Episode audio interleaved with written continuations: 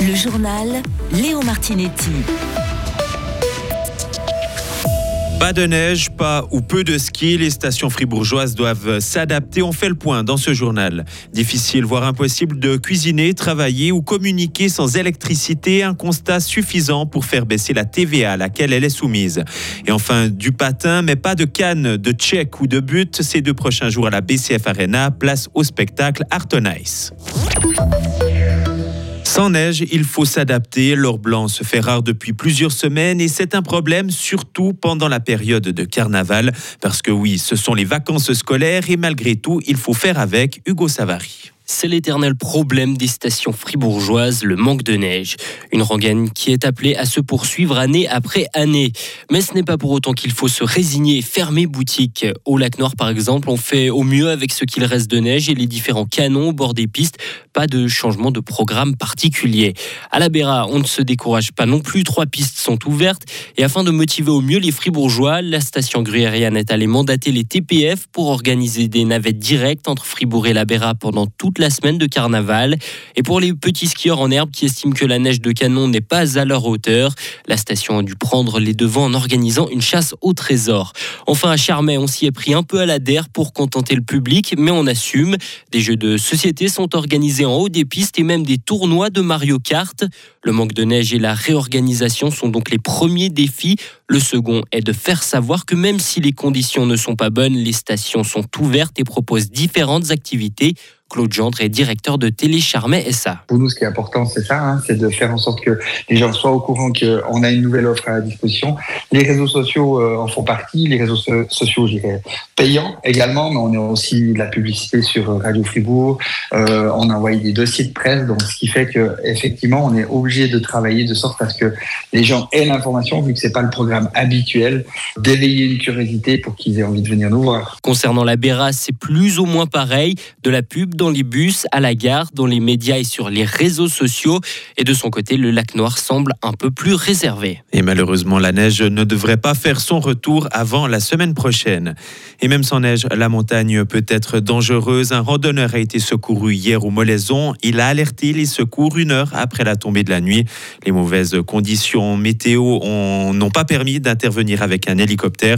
Les secours ont donc atteint le sommet grâce aux installations de la station. Le randonneur souffrait d'hypothèse il a été conduit à l'hôpital.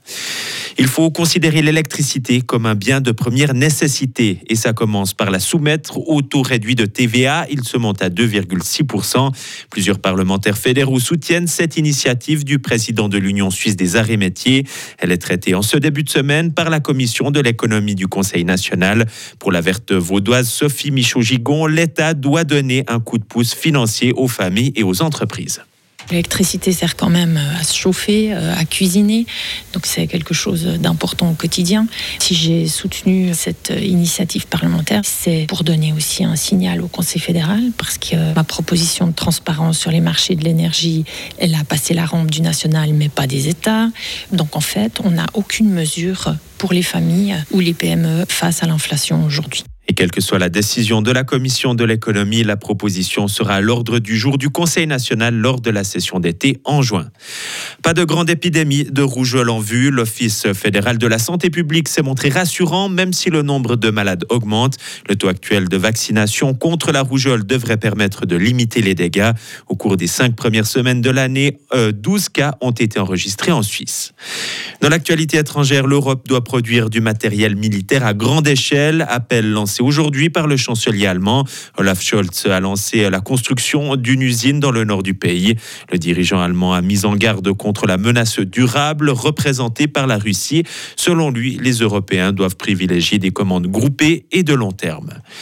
Trois personnes fauchées par une voiture dans le nord de la France. Elles ont perdu la vie alors qu'elles marchaient au bord d'une route. Une quatrième personne a été blessée. Selon la police, le conducteur a perdu le contrôle du véhicule. Il a été placé en garde à vue. Cet incident a provoqué la colère des habitants de la région qui ont souvent dénoncé la dangerosité de cette route. Et enfin, la BCF Arena a transformé durant quelques jours. La patinoire fribourgeoise accueillera demain et mercredi le gala Art on Ice, une manifestation qui allie patinage artistique et musique. Des sièges ont été installés sur les places debout. La glace subira elle aussi quelques modifications.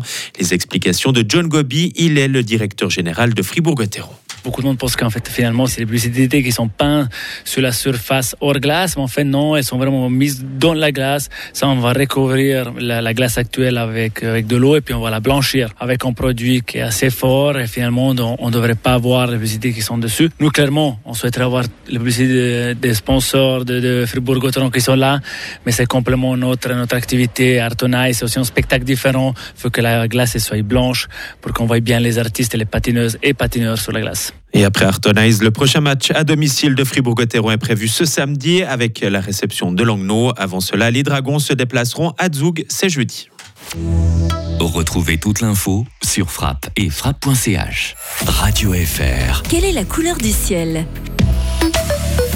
Cette semaine, on aura de la douceur et du beau temps avec demain température entre 1 et 10 degrés. Jusqu'à jeudi, ça va monter jusqu'à 15 degrés avec toujours un temps en partie ensoleillé. On attend quelques pluies vendredi matin avec du